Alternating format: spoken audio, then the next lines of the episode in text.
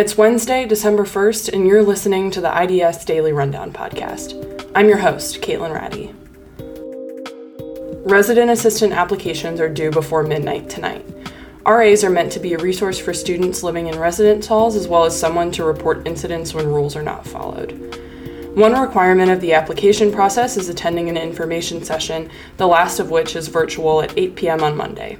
The link can be found under Employment on the Residential Programs and Services website. Ernie Pyle, one of the most well known journalists in history, is considered by historians as one of the most important figures to attend Indiana University. Pyle's work shifted the course of journalism forever, focusing on the common person and telling their stories, famously including those of soldiers during World War II.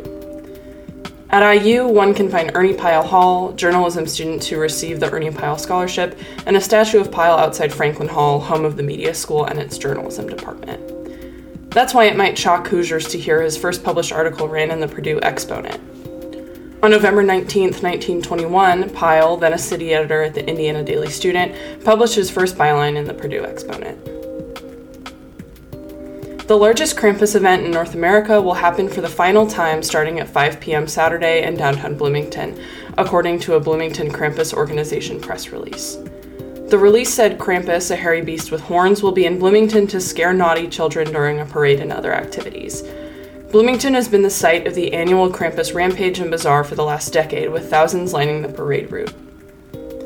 The Krampus Rampage parade will wind through downtown Bloomington at 6 p.m., with St. Nick and his angels leading the parade. Attendees can donate $2 to get a naughty or nice sticker.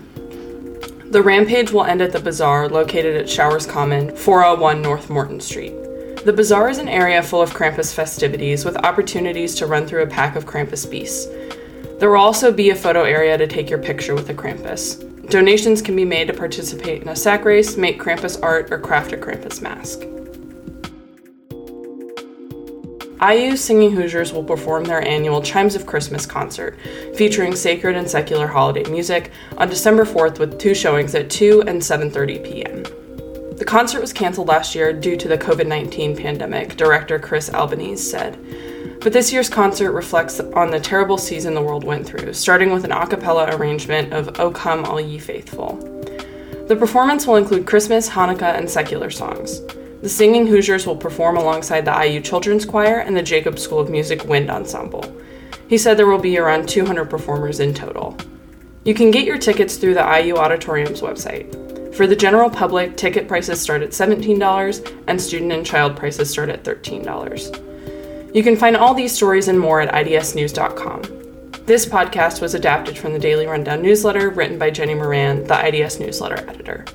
It included excerpts from some of the stories that the newsletter linked off to. If you have any feedback about how we can improve the Daily Rundown podcast, you can reach me at kradde at iu.edu.